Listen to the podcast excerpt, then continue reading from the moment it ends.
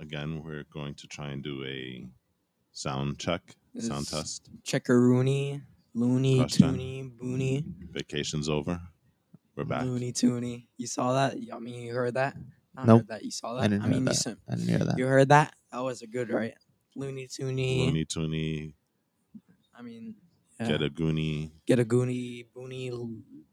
In the loonies, in the boonies. Junie. Oh.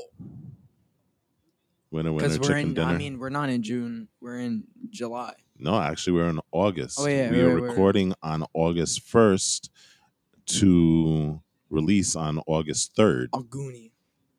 So, a lot of things can happen in 2 days, I Zuni. Guess, right? Uni. Oh, yeah. Boy. Uni Booney. All right. Let's check it.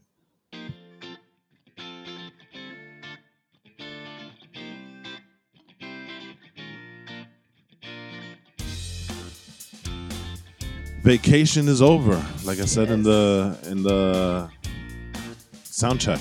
Our vacation is over. You said that in the soundtrack? I did say it in the soundtrack. Very briefly. Okay.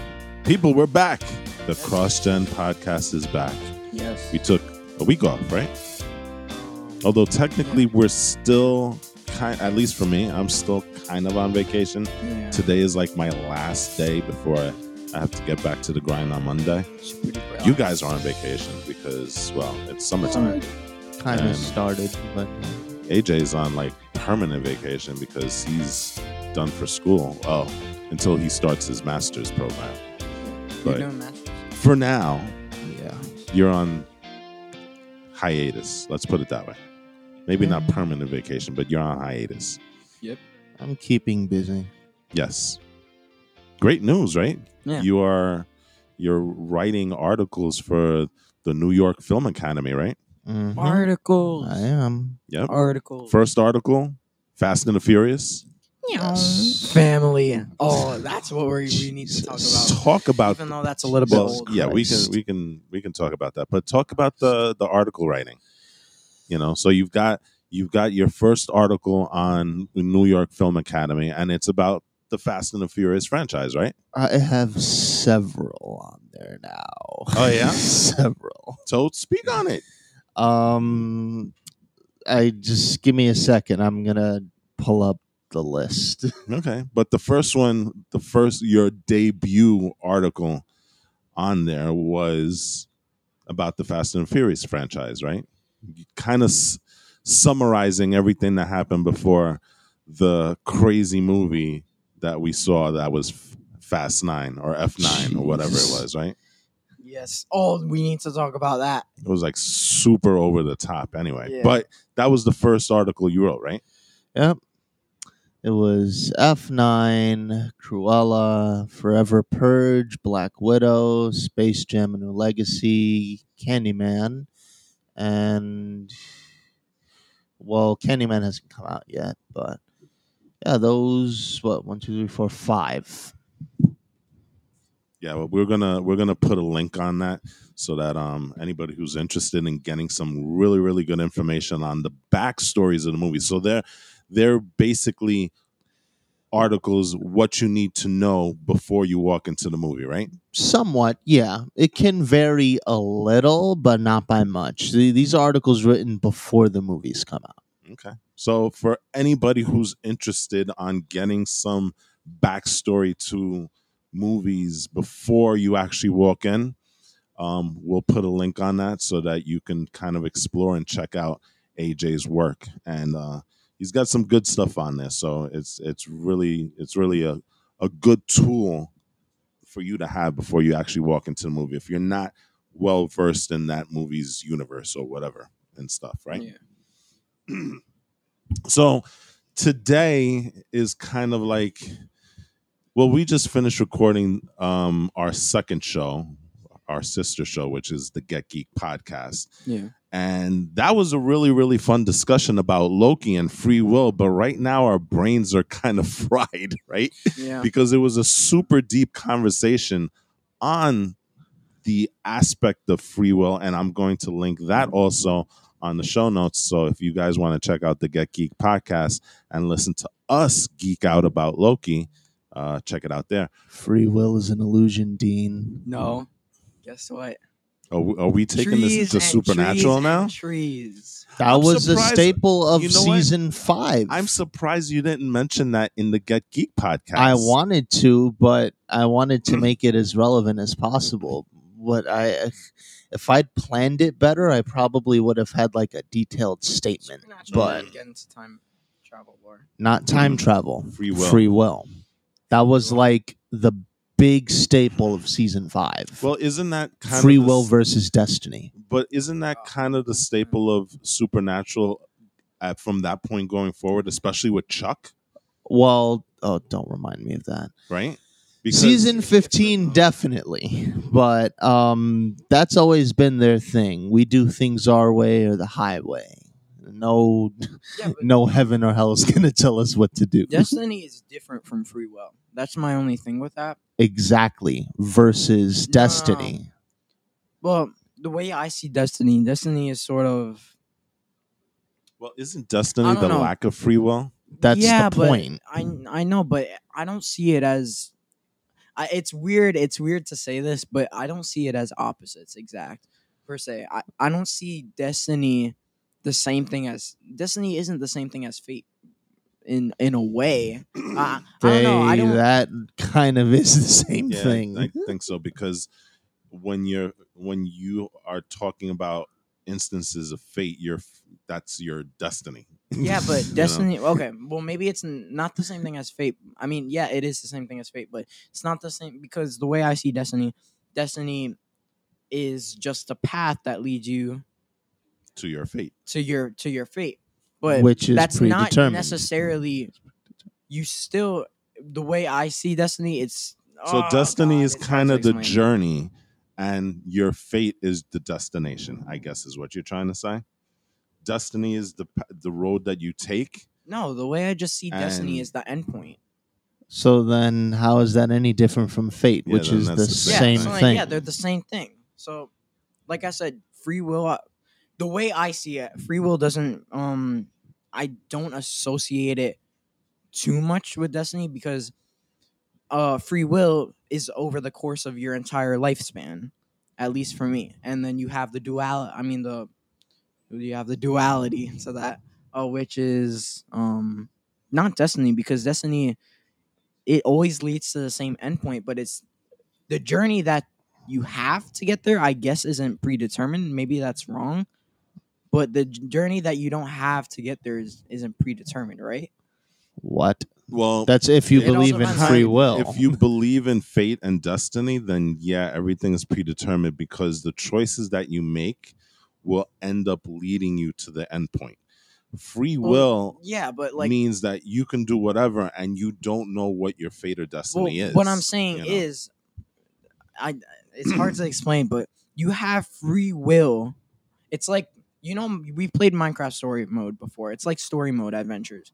You're always led to the same endpoint, no matter what choices you choose. Okay. That's different from free will because technically speaking, you have free will. Except, look, not the whole thing. Is it where really choices free? Are predetermined. Not that whole thing because I know I said before in the previous podcast that if you have choices, all those choices are predetermined and you're always assigned to one. Okay. But not that whole thing. Using your analogy of video games, right? Minecraft stories is destiny where Minecraft is free will. Is that a good way of putting it? That is the best way of putting it. Yes, but Minecraft story mode is destiny. Right, that's what I'm saying. Minecraft is free will because you're not following a story. You can do whatever the heck you want on Minecraft. Minecraft story mode, you can technically do what you want to some extent. But you're still staying. But you're still. No matter what choice you make, your choice doesn't matter. It's like a rubber band. It converges at 2 points. You start from converges, right? Yeah, it converges at 2 points. That's the way I see destiny. If you have. Let's just say life here where you have no free will. The way I see that is just one straight line. There's nothing else to it. But you're still going to the same place. Yes, I know, but destiny is different because your journey there is predetermined. because it's like a branch. You have the convergence points where you are where you're always going to meet the beginning, which is where you start, and the end. How you get there is your choice. That's still predetermined. Yes, but the way I don't know if I'm explaining it right, but the way you get, let's just say in like regular life where everything is predetermined, it's just one it's just one path that you can always you always have to go for. You have no free will from the start to the end. That's why I'm saying I don't think it really applies to Loki, because Loki, the whole topic that we were talking about with Loki, they don't have free will at all. Well, that's arguable depending, but like I said, you don't have free will, but within those perimeters, those convergence points you will always meet at. You have no free will to get there. While in Supernatural, depending on how you think about it, it's a rubber band. You have free will between those convergence points.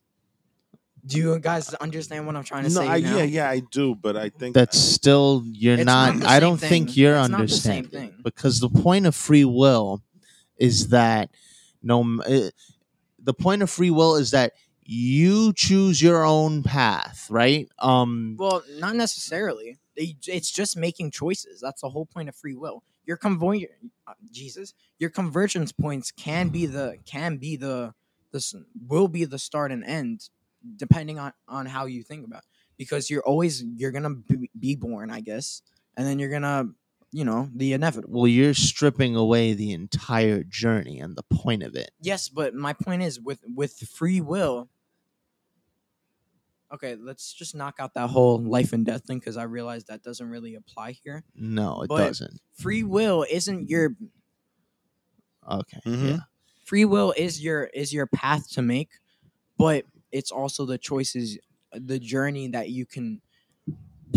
Free will is the choices that you make during that journey, too. So it could be either or. Okay, we're just going to table that for now. Yeah. You know what? Everybody, listen to the Get Geek podcast, the latest episode. That's just your little bit of that's basically the discussion that we were having in Get Geek. Anyway. So we just gave you a sneak preview of the Get Geek free will versus destiny, Loki, MCU, real life discussion. But anyway, peanut butter, mayo, McDonald's bags, Cheerios, strawberry, and freaking... CNN. What are we doing about today? Well, that's the thing. Freestyle podcast. Yeah. So we probably should have mentioned that at the start. Katanas. This is an episode that will happen every 1,000 years. That's just a J4 Gogeta. It's called the freestyling episode. There is no structure, no borders, just the chaotic ramblings. Munch King of this one. Animal Crackers. This one. I mean, yeah. And that one. There you go. I love you. I just read that. No, because we have like a weird thing where it's like, yeah, that just sounded weird. Well, we went on a quick trip to Pennsylvania this past week, right? River team. We just kind of hung out. Didn't do a whole lot because, unfortunately, COVID is still an issue here in the States, especially with the Delta variant. So we kind of kept it low key, but we still went to a bunch of places. Apple. Well, cool. Yeah, we went to on our trip. We went to a lot of places. We went to do go-karts at that weird. Go-karts was cool, right?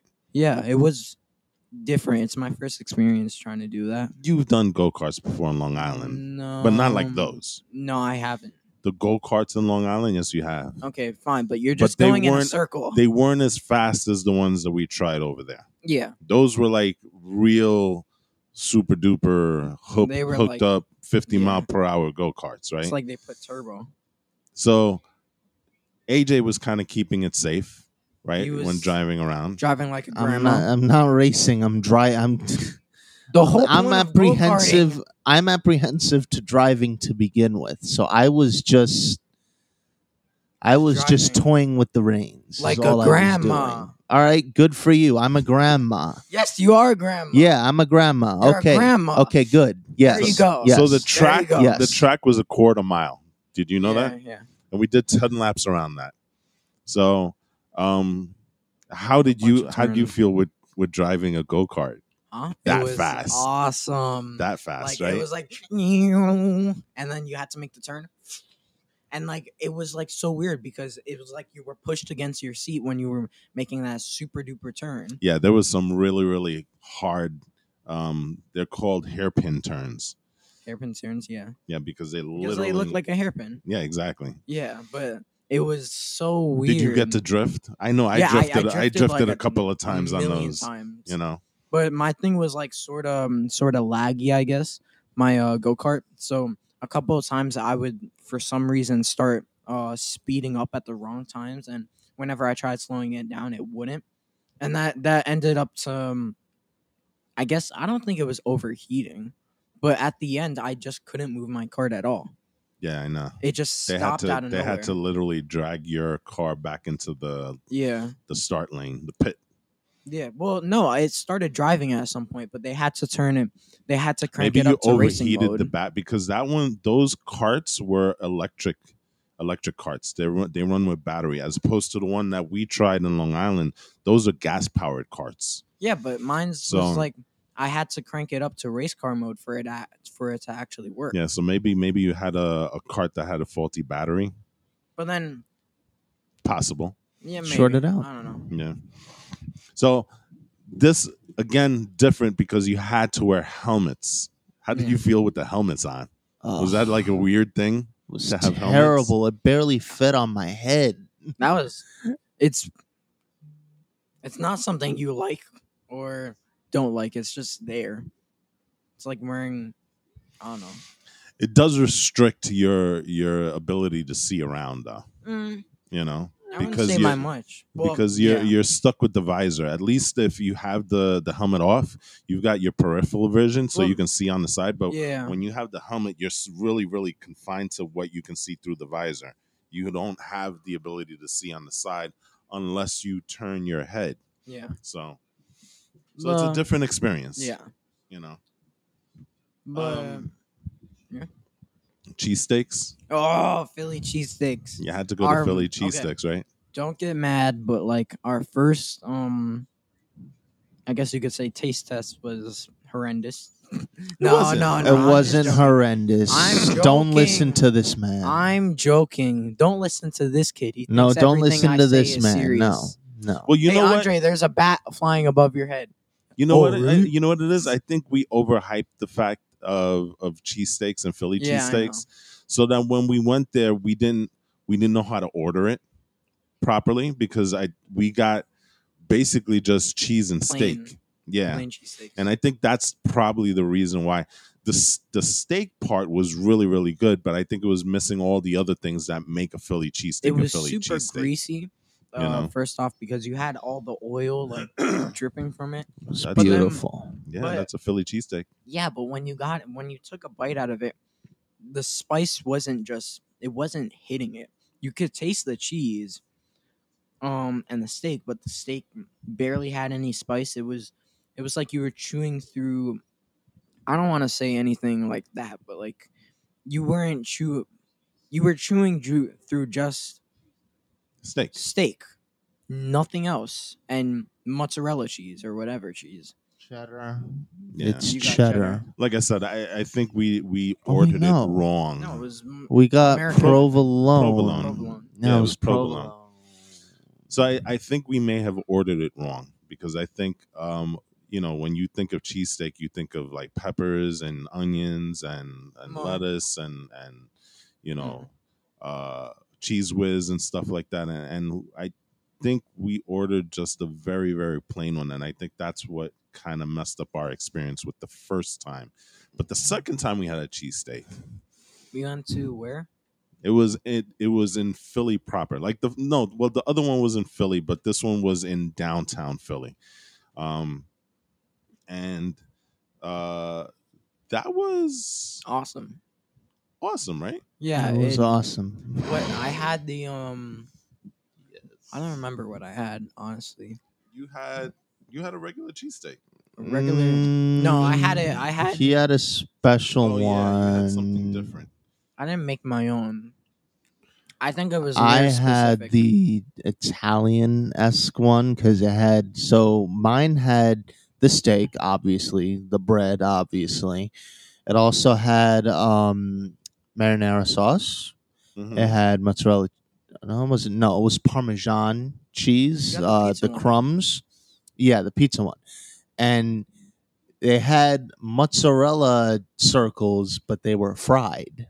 And they put it on top of it. Oh, God, it was so good. Yeah. And they did a really good job. I just added lettuce, tomato, onion. And the cool thing about it was that the guy was really, really awesome because we kind of got there a little late. Very late. They were closing up, and they were willing to stay open a little bit later just to let us, you know, get in there and eat and stuff. It's weird because, you know, we're in like New York and all that. So the city that never sleeps, right? When we head out, it's just so weird because when we went to Pennsylvania, all the lights were off. And it was just like, weird. It's a different speed over in Pennsylvania than it is from New York. And by the way, the place that we have to give a shout out to the place is called Cleavers. Yes, Cleavers. And it's on 18th South 18th Street in Philadelphia. And I gotta say, if you really, really want to check out an awesome place to go get some food, Cleavers is the place you need to be. Those guys are super, super cool, super nice. And like I said, we got there with like about, maybe 15 minutes before they closed. And, you know, he actually said, well, you know what? We'll set a table for you outside. You know, we'll you know, just order what you want. And, you know, when you're done, just let us know. And he brought out the food, and you know the guy's super awesome. So a big shout out to the guys over at Cleavers in Philadelphia. Yep. But yeah, Pennsylvania is kind of like everything moves at a different speed and a different rate over there. You know, just me as a driver, you could tell the difference because here in New York, everybody's literally rushing to the next place. And it's not even rushing to a place. It's rushing to get to the next traffic light. And the rush is to get there as fast as you can. In PA, people move a little bit slower. They're not as aggressive when it comes to driving. You know, and case in point, we were stuck on a main road. And me being a New Yorker, it was kind of irritating seeing everybody wait. And so what I ended up doing was taking the side streets to kind of circumvent all the traffic and stuff. Their streets were horrible. You were like, it's like you were crammed in there. It's like you're waiting on like a freaking line. Yeah. And it's, like I said, it's a different speed over there. Their streets are wide. Their streets are wide? Yeah, they were wide. Yeah. Yeah, but there's always. But then again, we were in rural Pennsylvania. Once you got into Philly, I'm much talking like about Philly. I'm talking about Philly. Their streets were condensed as hell. You couldn't move through it. I remember where we were in that particular area was very, very. It's literally one lane streets with parking on one side. Yeah, but like, so yeah, it is. New York streets tend to be bigger, but then again, like I said, if you go to other parts of Philly, they had bigger streets, just like in New York. So it's kind of the same thing. I guess. We just happened to, that particular night, we just happened to go to the place where it was like a little bit off the side streets and stuff like that. So yeah, it was condensed, and you know, the weird things, you know, in terms of turning and you know the alleys and stuff. But again, it is kind of a different speed in Philly. In Pennsylvania, Philly is more like New York, but still New York is its own thing. That's why it's New York. And like Eli said, New York is the city that never sleeps, which is something that I think is we missed. You know, Philadelphia was awesome. Pennsylvania was awesome. But I think we're so used to New York. And the way New York, like we can get up at like 2:00 in the morning and go down to the corner store and get something if we needed to. I don't think that exactly happens in Pennsylvania, you know. Mm-hmm. But then again, we weren't there at that long, so I don't want to pass judgment. But like I said, Philly and Pennsylvania were pretty awesome. Just like I said, different speed. Yeah, you know. We also went to an art museum. Art museum was cool. I saw the Gates of Hell. Yeah, very progressive, liberal art museum, right? Yeah, very much focused on not just art, but the activism behind art, which was really, really cool to see. You know, they did, you know, have historical paintings, and you know they gave a really good historical accounting on why those paintings were made and how it affected, you know, some subjects that we're talking about today, right? Yeah.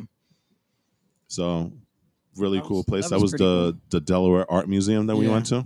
Like I said, I saw the Gates of Hell. There was like a hole.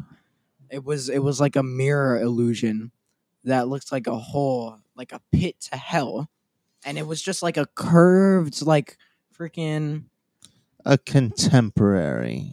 Whatchamacallit? Looked like a vent. Yeah, so a contemporary interpretation. Yeah, it's a the piece that you're talking about isn't something that's on the wall, but it was actually on the floor. It almost looked like a chimney if you were looking down it, right? Reminds me of the back rooms. Mm-hmm. It's more like an air vent. Maybe an air vent, right? But the thing about it is the illusion of it was, and it was a brilliant illusion the way they did it.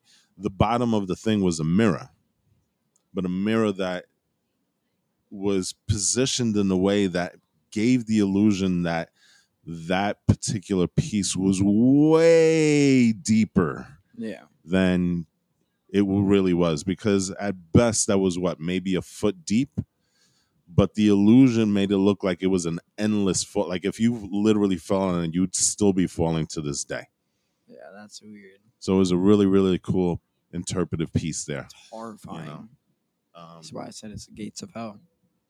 But there were some really good pieces there, right? Yeah, you had. I remember there was this one where it was like, I liked the way they did it with like the lights, like I guess in the night, and they had like the.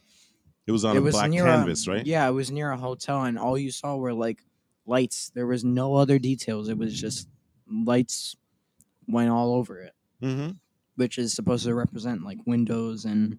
You know, yeah, whatever. Yeah. It was a very minimalist approach. Yeah, and I liked it. Speaking of lights, do you remember the perfection of the houses? Oh, no. Yeah. Okay, so apparently these people have like a weird thing for freaking statues in their around their houses. It's so.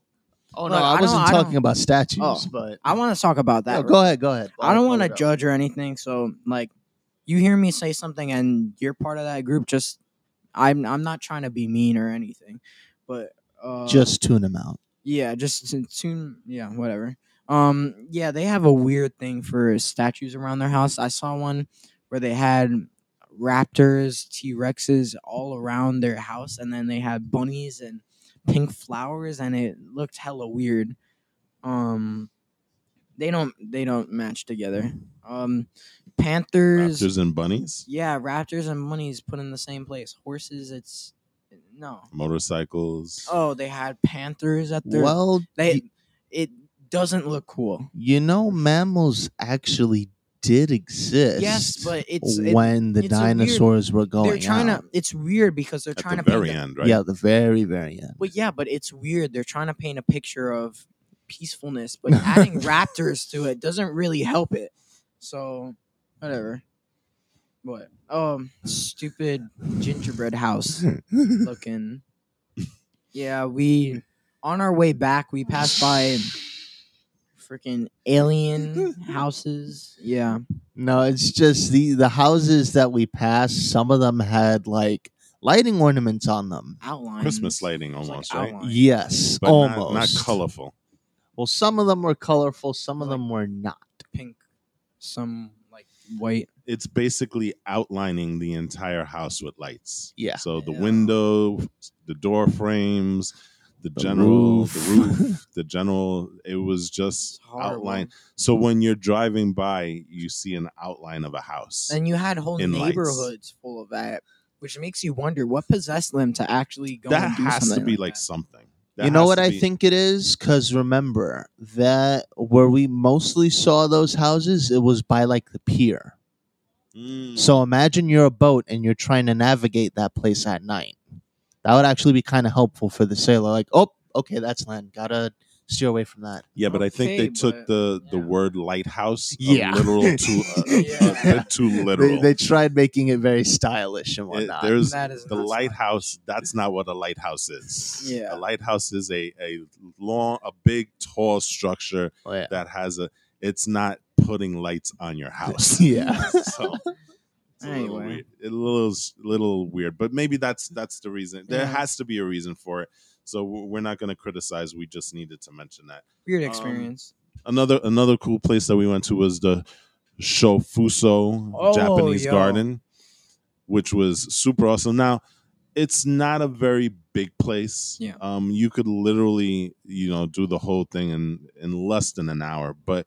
It's a place that you're not really there to kind of, there's a lot of history because literally it is a Japanese house and a Japanese garden that was taken bit for bit from Japan.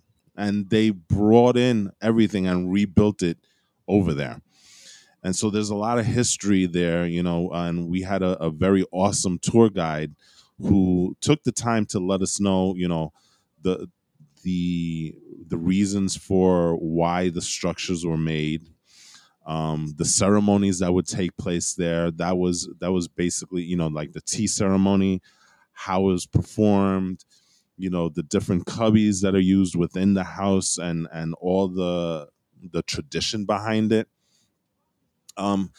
So it's a place that you'll learn, but it is a super awesome place to just go and just get in touch with nature and relax, which is something that we did. Like I said, literally, it would take us only if you wanted to speed run it, you could probably be done within like 20 minutes. Yeah, we stayed there for 3 hours because there was.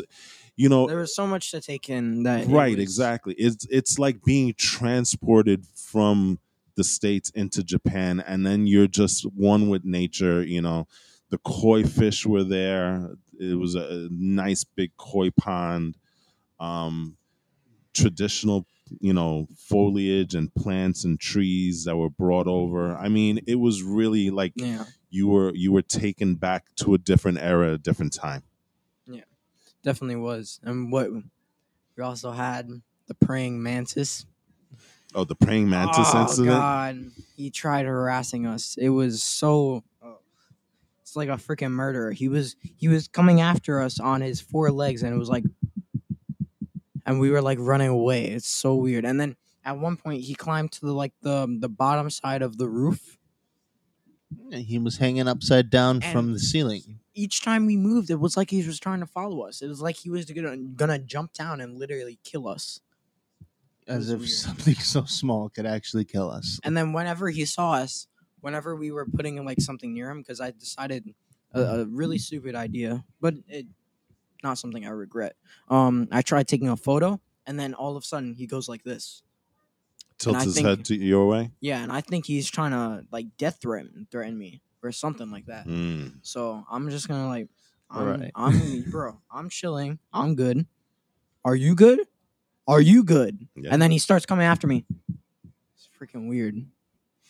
But like I said, it's all about nature. It's all about being in the moment over there, and being in the moment for you guys was hanging out with that praying mantis on the deck of the house.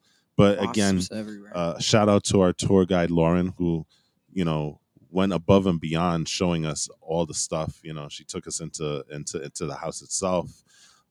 Gave us some great explanations on the house and the history of it and the reason why things existed in the house and how they shaped everything that they did and the architecture and how it was done. It was a really, really awesome thing to do, and we definitely, the next time we go back, we definitely have to stop there again, because it was that awesome of a place.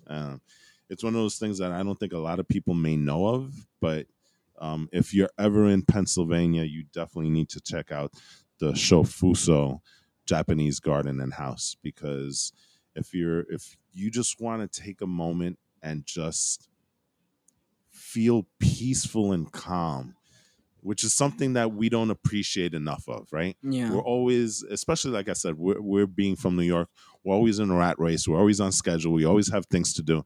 And every once in a while, it's cool to just sit back and relax and just take stock of what's going on. And being in a place like that is just very, very easy to just get lost in, you know? Yeah. So that's another place that we went to. Movies. We did. Yeah, we're gonna get into that. We did the Philadelphia Art Museum, and what do people do at the Philadelphia Art Museum? Well, if you don't know what that is, explain the significance. It's not so much that the museum in terms of pop culture. So, of course, you want to go into the museum and actually look at the art, which unfortunately we didn't have time to do. Yes. But if you're looking to make a quick, I guess, drive-by appearance, the most impactful, impactful thing you can do is try running up the steps, like run. Ah, yeah. You get to the top, and then you just flail about like you just don't care with your hands in the air. Yeah. And why do you do that? Because someone else did that in a movie, like how many years ago? Oh, goodness. Guess it's Rocky. Maybe. Which, coincidentally, they also had a statue for it, like the base of the museum steps. Mm-hmm. I'm trying to remember his theme song. A little off to the right, but yeah, close to the bottom. And it's funny because GPS, when we typed it in, it said Rocky Steps. Yeah. Which is weird, but instead of saying the Philadelphia Art Museum, somebody put in Rocky Steps, I think is awesome. Yes. You know? So we did that. That was pretty cool. It started to like rain at that point. And the wind. Oh my God. Yeah, like I literally thought that trees were gonna start coming down and whatnot. Oh yeah. And then but you said there was maybe a chance of a tornado. Yeah. So it was really weird. The weirdest thing about that though was that one guy. Oh yeah, that one guy. He was like it was just and again, not judging, but it just seems strange because there was this one guy who was there drinking a Coke bottle or whatever, ran up the stairs, did the Rocky thing, but by himself. There was like nobody there. And then he went down and just kind of meandered and stared at people. So it was a little weird, I guess. Yeah. Mm. And stuff. But, you know, it's just one of those things you just got to watch out for. Yeah. And stuff. You know, but anyway. Usually a lot of people there were with other people and they were taking pictures. This dude just had his Coke, ran up the stairs, did the Rocky thing a couple of times, stared at people, ran down, got some more Coke to drink, stared at more people, whatever. But there was also this other dude who was like using it as exercise, and he was going up and down, and it was like, "Yep, that's cool, right?" Yeah, but that's harsh. That's horrible. But that's really good training. Yeah, the guy's probably training for like an event or something. That's why Rocky did it. Yep, mm-hmm. It's a good place to train. So there was a couple of people that actually were doing that, but that one guy was like really hardcore, right? Yeah, he would go up and down and up and down and up and down, just training, and you knew that he was there for that. Because his outfit, he had his sweats and all that stuff. So, you know, kudos to him. DQ. We tried DQ for the first time. Diary Queen. Yes. I really should. I don't know. Why didn't you guys, if you guys knew it was for milkshakes and it had like some of the best. Okay, well, things, I wanted to have an ice cream, but I couldn't precisely have the ice cream because we still had to walk like 1,000 miles to the car. What? No, but why and then it ended up melting on the way there. Why didn't you guys try a milkshake? That's the day that we went to go see the Liberty Bell, right? And then they kicked us out. Yeah, we did. Yes, that sounds right. Yeah, we went to the Liberty Bell. We tried to go to the Independence Hall. But again, closed down. Didn't have enough time because we got there late, and that's when we walked back to the car, found the DQ. You had the ice cream that melted before you got a chance to fully enjoy it and stuff. We had the shake, which was tremendously awesome, right? Apparently, 5 is early for y'all. Yeah, everything closed at 5 o'clock. Well, for the museum, it kind of makes sense, I guess, because they have to put the bell away, and they have to be done by, like, 8 or 9. The bell doesn't go anywhere. Yeah. It stays right there. They can't move it. Why would they move it? I'm pretty sure I heard them say they had to prepare the exhibit to move it back in. It's already in. Mm. That's the exhibit for next time. That's indoors. Remember, we walked in to the exhibit. Yes, but I'm very sure that I remember them. I remember hearing that. No, because that's why they were closing it. It's an exhibit specifically for the Liberty Bell. Because remember, the Liberty Bell is very, very fragile. That's why it cracked in the first place. You move it to one place, it can't be moving it back and forth. Yeah, I just think that's risking breaking it, and not to mention that's an exhibit for the Liberty Bell. Why are you going to move it? Where are you going to move it? Well, they do have these things called rotating exhibits, but whatever. Oh. Yeah. Oh. All right. Well, it is what it is. So the DQ stuff was pretty cool. DQ. Yeah. Why didn't you guys try it earlier? And so I guess to wrap up the Philly trip, right? The Pennsylvania trip. We went to the movie theater for the first time since March of last year. And we went to a place called, I think, the Water Tower Cinema. Yeah. Right. And it was actually a really, really good, and that, you know, good in our sense because, you know, we're trying to stay safe and stuff like that. Literally, we were like the only. It was a pretty big auditorium, and at first we thought we were the only family there, but eventually, like one other family showed up, like two or families. Three. But they were so interspersed that, you know, basically we had the entire theater to ourselves, you know. It was a good reminder of how fun theaters were and how horrible FF movies were. They're not horrible. They're pretty horrible. That was one that was terrible. So for everybody who doesn't know, we went to go see F9 because it's all about family. Oh, God. That is horrible. We went to go see F9.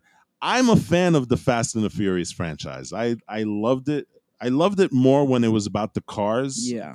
But the addition of making them kind of like superheroes, super spies, I guess, right?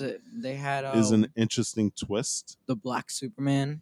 Yeah, and that was in Hobbs and Shaw. Yeah, that was cool, but it doesn't match Fast and Furious. I know, and that's kind of the reason why they're probably not going to make another Hobbs and Shaw and stuff. And The Rock has already said he's not coming back to the franchise anymore. Yeah. So there's that. But F9 was different in that I wouldn't say that it was horrible. It was really bad. It was just so completely cartoonish and over the top that you couldn't really take it seriously, even if you look at it at being a farce or a facsimile of like the James Bond movies. Even the James Bond movies had some grounding of reality here. Literally, they tried to there were points where they tried to be funny. I mean, and it hit, but it's just so silly. They literally took a Pontiac Fiero into space. Oh God! And there's the other thing that I can remember is what's his name was about to he was walking out and then the car fell, or the tank fell. Tank fell, which what? Oh yes. Remember when when they were trying to get away and oh gosh, what's his name? Not Ludacris. No, not Ludacris, but the other guy. Tyrese Gibson's character. He was in the tank and it got wedged in between the the canyon, I guess, or the crevice that he was trying to get through. Yeah. Yeah. Ludacris was watching him, and he was able. So okay, so let me shape the scene. He was in a tank. It was the ship, right? It was more like an APV. No, but the Cypher was flying a drone. Was that the part? No, this was at the very beginning of the movie. So they were trying to get away from the militia. Yeah, okay. From John Cena's militia. Right. So they're trying to get away from the militia, and he's in this big APV tank thing. And the part is that they have to get away from them. They have to drive through a minefield. Yeah. So Ludacris... So Toretto asked Ludacris, how can we do this? And Ludacris is the science guy. He said, well, we can do this as long as we're going faster than 85 miles per hour. Because if we go faster than 85 miles per hour, the blast technically we will outrun the blast. Okay? Whatever. So they're driving in a jungle terrain. A Charger, right? A Dodge Charger. I forget what car Ludacris was in, but I think it was also a Dodge. But then you had Tyrese and the APB. And a motorcycle, too. And there was a motorcycle also, yeah. I forgot what's her name. Her name. What's her name? Lucy. Letty, yeah. Letty's character was on a motorcycle. No, so. Letty is the character. Yeah. Oh, yeah. That's what I'm saying. I'm sorry. Letty's character was on the motorcycle. No, you're saying Letty's character. Letty is the character. Yes, I know, but your character of Letty. No, the character of Letty. Letty's character. It's the same thing. No, you don't say Letty's character because then you're inferring that the actress is Letty. Whatever. Get out. So she's on the motorcycle and she's going more than 85 miles per hour, and somehow the blasts don't cause her to fall off the motorcycle. Whatever. Yeah. Dom Toretto's in his Charger. Along with his family sister. Is on his side. It's irrelevant. Yeah, his sister Mia's in the car, right? I think so. No, Mia comes in later. No, she comes in later. She comes in later. So, no, eventually Letty gets in the car. That's where I'm mistaken. But Toretto's on, and he's hot dogging it past 85 miles per hour, and all these things are exploding, and the militia's getting blown up because they don't know the science that you have to go past 85 miles per hour. God. Although they're trying to chase them, right? But whatever. So they're getting blown up, but our main characters are not getting blown up. And then Tyrese's character gets lodged because the APV gets sent flying by a mine into a crack in like this rock. And so the thing about it is that it's the APB is pointing downward. And when Tyrese looks down, it just so happens there so happens to be a mine right underneath it. So and why would you even put a mine on the other side of that rock? I have no idea. How are you? So of course, in true Jurassic Park fashion, right? He's got to get out of the car while at the same time the APV starts sliding down the crevice closer and closer to the mine. And he gets out at the same time that the APV hits the mine. The explosion happens. The APV falls on top of him, or so we think. And we think that he's dead. And Ludacris's character is like, oh, man, that sucks. And then Tyrese walks around from the other side. Oh, God. It's with that. It's like so. I can't even. Yeah, it's what? So the movie tries to be meta, right, with Tyrese's character because what's his argument? We're gods or something. We're immortal. Yeah, right. That's like the running thing for him in the thing. He was like, "Do you realize all the ridiculous things that we've done in these past movies?" And I haven't even got like he got into a shootout.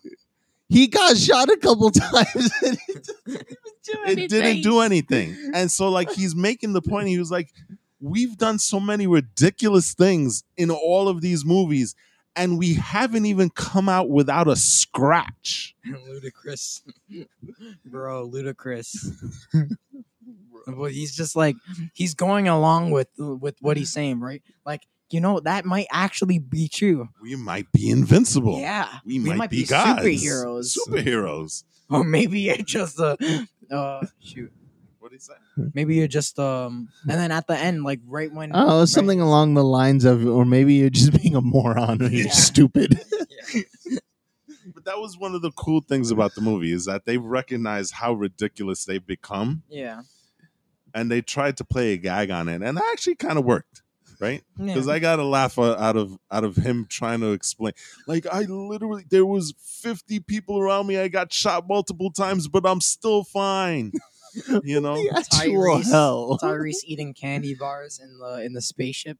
Like, there's 1,000 of those wraps flying around. It had its moments. Mm-hmm. Yeah. But then it was like, it had its other moments where it's like, really? But it's trying to be too silly. That's my thing about it. Like, there's like just some stuff that I can't. Like, John Cena and the perpetual skyline. Oh God. The perpetual zip line. There you go. Oh yeah, God. Remember? So he's tasked with stealing a thing, because that's how these movies are. You steal a thing to get a thing, to put it into a thing, to rule the world, right? That's basically what a Fast and the Furious franchise movie is nowadays. So he steals it, and the way that he does it is that he has to zip line from one building to another. Okay? Whoa. But no. He infiltrates the building, but then his exit plan is ziplining across the city. Right. Oh, but it so happens that his second exit plan is plotted perfectly, because at each point he's got another zip line to go to. Right? So he leaves the original building, and it's not a zip line from like one building to another building across the street. It's a zip line from one building to another building that's like 7 blocks away. And so Toretto sees him, and he starts driving to try and catch up to him. But by the time that he reaches him at the building 7 blocks away, John Cena has another zipline gun, which he proceeds to shoot another 10 blocks away. And so Toretto now has to drive another 10 blocks to try and catch up to John Cena. Did he do it a third time? He did it like 3 or 4 times. So...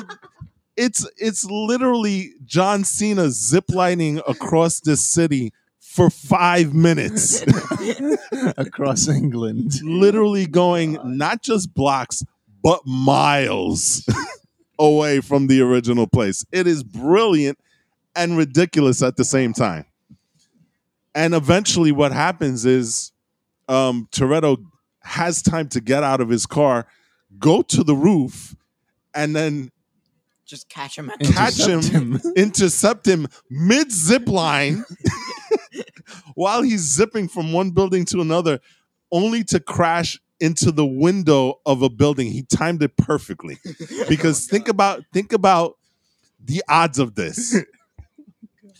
You're trying to hit a guy mid zip line who's probably going like about 30 miles per hour at least, right?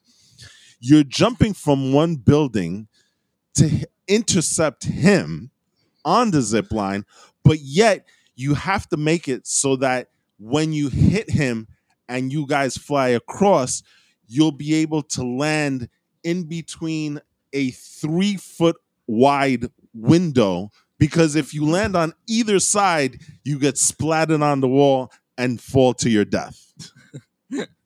What are the odds? So maybe Tyrese is onto something. Jesus. Not even that. Like the whole magnet thing too. Oh, the magnet defied the laws of physics. That was literally like something out of Spy versus Spy right there. Like, it's so weird. It's almost, it's cringy. Like at really some points, the magnet that was placed in the car would literally magnify and attract everything. But then there were some points where they could target it to just target one single car. Yeah, it's so. And then you could repel cars. It, it literally defied the laws of physics. There's no other way to say it. God. There's no other way to say it, you know. Like, it was cool how they played with it, but like, it's just too ridiculous. And a lot of the jokes in this movie was like so ridiculous that it was almost cringy to that point. And oh yeah, and Han's not dead. Oh God, that was. What happened? They even Han's not dead. They tried to take it serious too. Yes, because. What's the guy's name? Mr. Nobody. Mr. Nobody, who was in the previous film, right? He's like the mastermind. He's like their he's not Control. Their leader. Yeah, he's like Control in Person of Interest. He's the one that kind of oversees and gives them missions and stuff, right? Yeah. So his thing was, Han was a character that died in Fast and the Furious Tokyo Drift. Or at least so we thought. Oh, God. We thought that he was murdered by Hobbs. Shaw.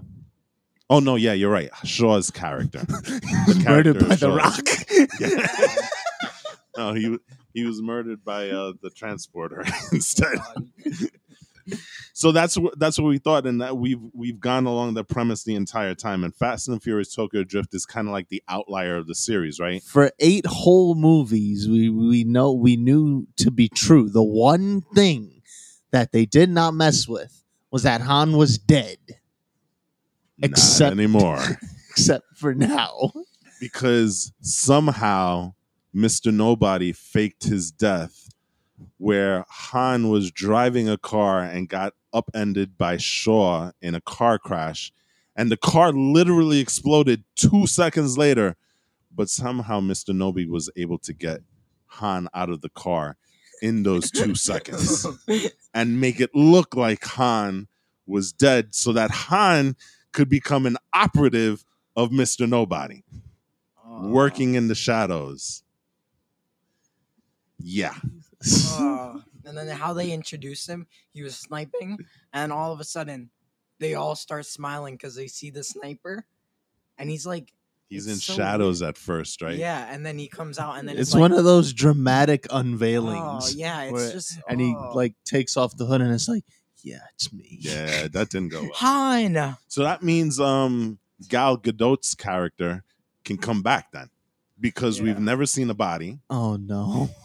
Right? Oh no! We've never seen a body. We just saw her kind of fall to her death while they were on that endless airport runway. She's gonna come back as like a cyborg or an android or something. Listen, at this point, anything is possible. They went to freaking space in the Pontiac Fiero. So, and it's funny because they brought back some of the characters for Tokyo Drift. They're the ones that created the rocket engine that was strapped to the Pontiac Fiero to make it so that they can fly into space. Oh, it's just horrible. So, I don't know. Fast 9 was... wow. And Toretto's brother just happened to become the good guy at the last second. Oh, I forgive you for everything. Well, that is the power. I forgive you for everything. Of family. Oh, my God. And remember, the power of family also saved Letty and Dom when they were trying to get away from his brother when they were in the underground base. Yeah. And Dom fell in water. You don't remember that? No. They were in the tunnel trying to escape. And he said, "Go, Letty, go!" No. He was fighting like 20 guys at the same time. Oh, God. And then he brought out the support beams and collapsed everything with the power of family. Oh, that is horrible. And somehow he survived. Again, Tyrese may be on to something. He was literally fighting 20 guys at the same time. And wasn't there a point where he did like kind of like that superhero move where they're all jumping on top of each other, and then all of a sudden he just bursts out. Ah, I'm Dom Toretto. Nothing can stop me because I've got the power of family.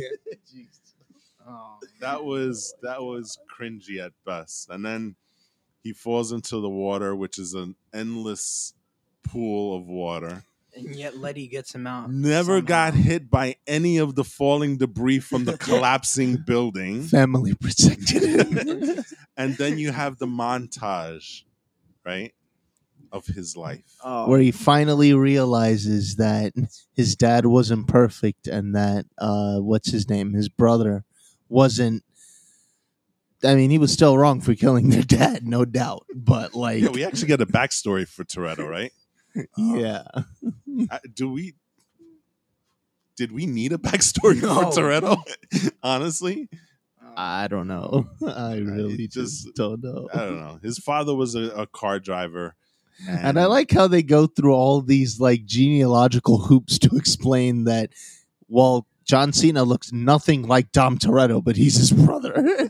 Like, huh, I didn't know there was like some Scandinavian in you or some stupid throwaway lines like that. Like, the whole thing is just weird. I didn't know Toretto was Spanish. I thought he was Italian. Toretto? I mean, Toretto's kind Dominic of Toretto, that sounds like an Italian name. Yeah. Hey, Dom. Yeah. Yeah. Hey, Dom. Dominic Toretto. Toretto, what's up? That doesn't sound like a Spanish name. Yeah. I thought Toretto was the Spanish name, to be honest. I don't know. Nah. But anyway. In all the 8 movies, have you ever seen him talk Spanish before? Well, Vin Diesel's Vin Diesel. I don't know. But that came out of left field. I was like, oh, he's Latin? I didn't know that. I mean, I always kind of figured that, but whatever. I thought he was like Italian, but whatever. Oh, whatever. It was such a horrible movie. I have to say this. Vin Diesel, this was not his best acting performance. Oh, God. I hate to say it, but it was really, really on display as well. His acting was close to unwatchable in this movie. Like most of the movie, here. I'm gonna give you Dom Toretto in a nutshell. Family.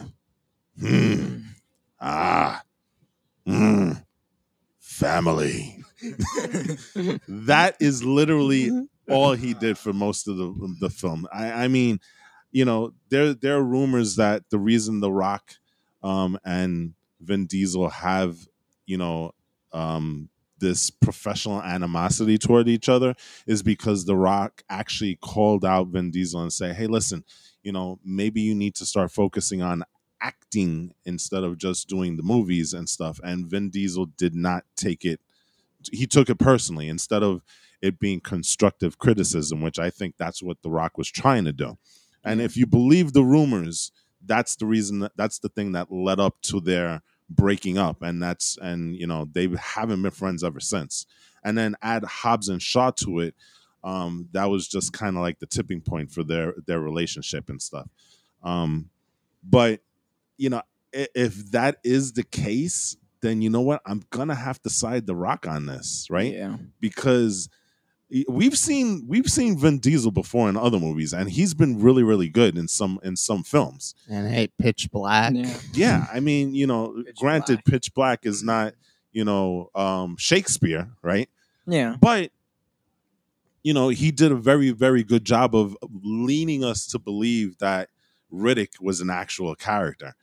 In this movie, like, there were times where I was watching him and I literally just like, ugh, you know. I'm curious to see how many lines he had in this movie. But the lines that the delivery was just out. So it was like so he bad. Had, like, you know? I don't want to like get on anybody's bad side, but it's like whenever he said something, it was like almost like he was like super serious and he had no real expression. Yeah, it was everything was one note. Yeah. Right? You know? So even when he was happy, he looked constipated. Yeah. Like, to his children, he was like, yeah. Yeah. And it was like, ugh. Don't do that, little Jimmy. Yeah, it was a very, very strange performance. Go hide in the wine cellar, Jimmy. We've got company. it, it, it really was a step back in terms of his acting ability and stuff. But that, listen, acting is not an easy thing. I will grant you that. Yeah, but it's tough. It just looked like he took a step back from all the other things that he's done before. You know, it really. I don't know, but that was weird. It was weird, right? And you know what was even worse? It felt so quick. It felt like the quickest movie ever. You had everything coming at you like in a split second, and then you really had that... I felt like it dragged on for too long. There was literally no story. Yeah, it was just like an action scene after action scene after action scene. Very, very few times did everything stop, and mostly it was centered around those flashbacks, right? Yeah. I mean, you also had the thing with Han, cringy as it was. Yeah, but again, the story was really, really non-existent in this. It was just, here's a thing, they've got a thing, we need to go get a thing. They've got the thing. We've got to stop the thing. And that's basically what it was. And it was horrible because, you know, like I said, it was like super quick. And then you had, what's her name? The villain who was locked in the jail. Cypher. Yeah. She did the plane thing. And then all of a sudden it cuts away to the barbecue where they invite Dom's brother, and it's like, what the hell? What happened to Cypher?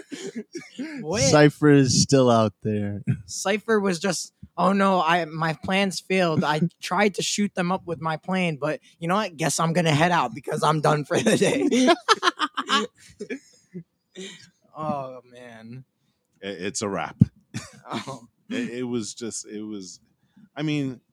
I don't know. It was... what was to stop Cypher from bluejacking another F-22 and just blowing up that house? Yeah, I don't know.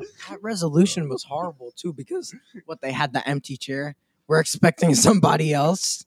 Oh, bro. Well, the implication. You know who the implication is, right? Well, who? Paul Walker's character is on his way. Who? Wait, who's that? Thought they meant Brian. Oh, Paul. Yeah. Oh, okay. So obviously we know he's not coming because he tragically passed away in the car accident. Yeah. But in universe, he's still alive. Mm-hmm. And so at the very end, it was like a tribute. Yeah, it's like a tribute. It's like, oh, we can't start because we're still waiting on one person. I thought it meant Dom's brother or something. I actually thought that too. Yeah, no. Let's just invite Dom's brother after we just told him. You need to get lost. They were waiting for Brian. I mean, it was cool, but it was too the cut was just too severe as hell. Because you go from action to all of a sudden, like I said, a barbecue. And it had a mid-credit scene, didn't it? Yes, with Han going to see the person that killed him, Deckard Shaw. Oh no. So that's going to be a thing. Expect Fast and the Furious 10. Fast 10, Han's Revenge. Fast 11, Mike Wazowski returns from the dead. Fast 12, freaking Ludacris is a minion. Have Vector. God. Yeah, this was the first Fast and the Furious movie that kind of really disappointed me. You know, I mean... It wasn't terrible, but man, was it close. Man, was it close. I'm going to start getting into some quantum physics, Infinity Stone saga. No. Fast 13. They're fighting God. Oh, God. Hey, the next guy that they're fighting. It's not Cypher, it's Chuck. Oh, God. I'm supernatural. Man. The reason that you guys think you're invincible is because I wrote you like that in my book. It's almost like Dragon Ball episodes. It's just gets increasing. It's gearing up to be that. I'm not kidding. Gal Gadot's character is probably going to come back as an android or something. Dom Toretto versus Goku. Toretto wins. With the power of family. Yes. Super Family 2. Oh, man. I don't know. So cringy. All right. Is there anything else that we missed that we need to talk about? You could. I'm just going to go over Space Jam real quick. It was okay. Oh, yeah. Maybe. Do Space Jam, because Space Jam was actually kind of fun. It was. It was good for the most part. Again, no story, but it's pivoting on how fun it was. No story whatsoever, except, you know, if you watch the original Space Jam, you know what this is about. It was really more, I felt, though, like an advertisement for Warner Brothers. Yeah, that's what I felt like. How? Because of all the characters that were on the side. I mean, they really went deep. They went their library. Bro, they went to Westeros. They went to Star Trek Land or something like that. Kong. They had Kong. They had Iron. It was basically Ready Player One. Yeah, rehashed with all the. I mean, they even had a character. That nun was a character from a 70s horror movie that they threw in there. Oh God. Pennywise. Pennywise was there. I mean, they literally, it felt like almost... Among Us was there. What if Space Jam 2 is the precursor to Ready Player One? Oh. Yes. So what now? LeBron James lives in... Space Jam 3, the fight versus Dom Toretto. Al the AI was the beginner of the Ready Player One universe. Al G Rhythm. There you go. Al G Rhythm. Awesome. Don Cheadle in a very, very over-the-top role and stuff. LeBron James wasn't that bad.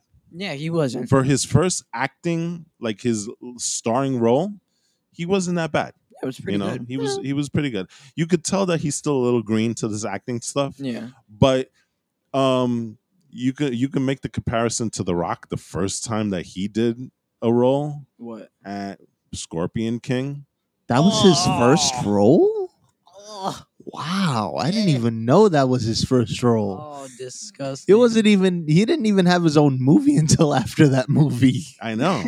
That was cringeworthy, and you would think that a guy like The Rock, who's had plenty of face time in terms of the WWE, would come off better. In Scorpion King, the movie, it showed that he was from the WWE.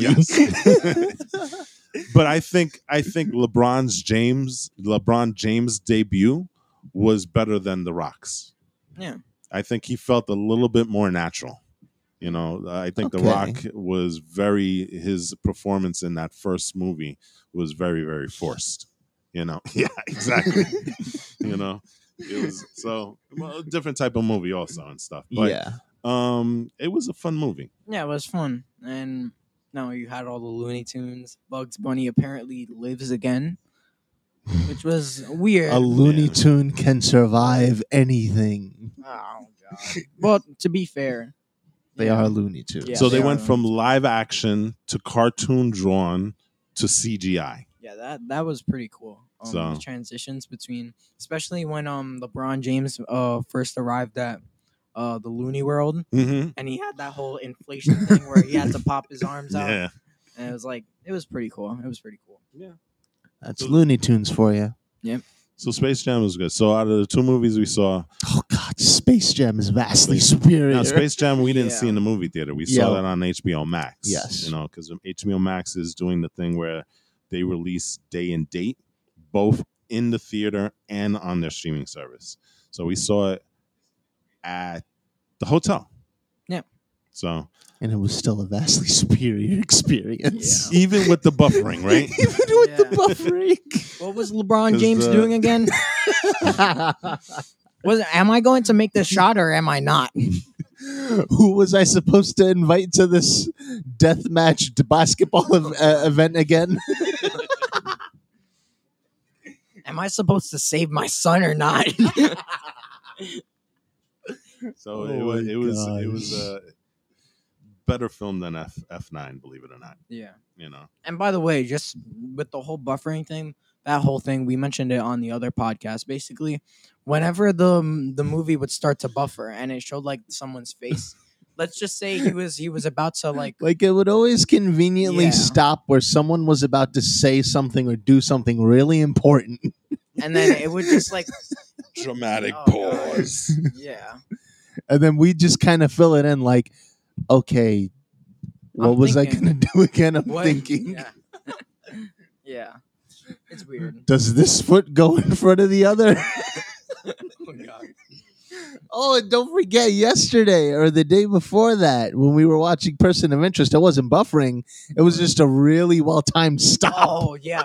That was me, though. Yeah, I know. That's what I said. I did that on purpose. We were watching Person of Interest yesterday, and we're basically, spoiler alert, we're basically up to the part where Reese is being confronted by Greer because they just...